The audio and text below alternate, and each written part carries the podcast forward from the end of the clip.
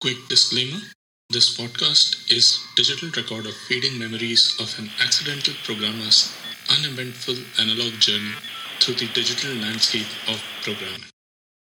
Hey what's up कैसे हैं आप लोग सो so, uh, आज के एपिसोड का नाम एक बहुत खास अहमियत रखता है मेरे लिए क्योंकि ये मुझे जी की याद दिलाता है और ऐसे वर्ड्स यूज़ करने के मौके ज़िंदगी में और कहीं नहीं मिलते except for putting them in U R Ls for standing out so I am just making most of that opportunity I told you, this is a vehicle for selling something which I have been working on. So please do check the show notes.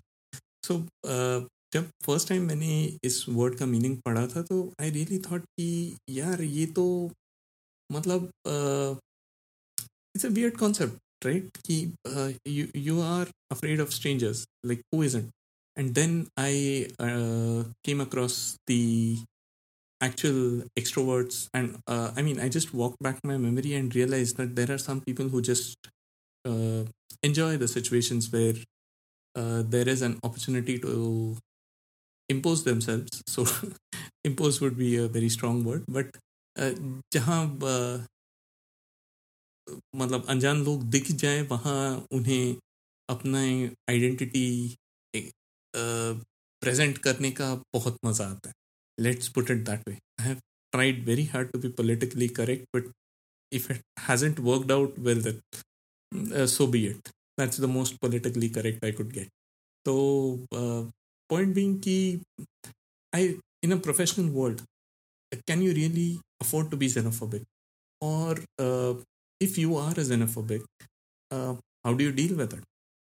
Uh, it seems like an extreme word, but in general, uh, the point I'm trying to understand as I go forward, try to explore uh, this industry further, there is a good chance if things don't work out for me know, on my current trajectory, I will have to look at uh, certain people management roles because I'm too old to code. Let's be honest about it.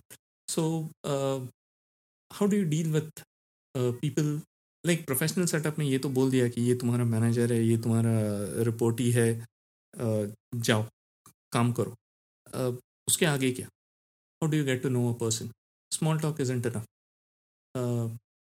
so you have to uh, one has to make certain effort to get to know someone else right it requires certain empathy it requires certain uh, selflessness selflessness would be a strong word, but uh, you get the point, right? You have to think beyond yourself. You have to understand. And now, when you put in this uh, whole work from home and globally distributed teams, uh, you do realize how well informed you need to be to ensure that you don't come across as a, a rude person, right? So you have to understand many cultures and many other things. And uh, looking at our country itself and our own culture, we are not that literate about even our own past. So that poses quite a big challenge when it comes to information gathering. So that that's what something that scares me about global management as well, right? That if I cannot connect with those people, what is the point of taking money to tell them what needs to be done? Mm, let me know your thoughts. See you in the next episode.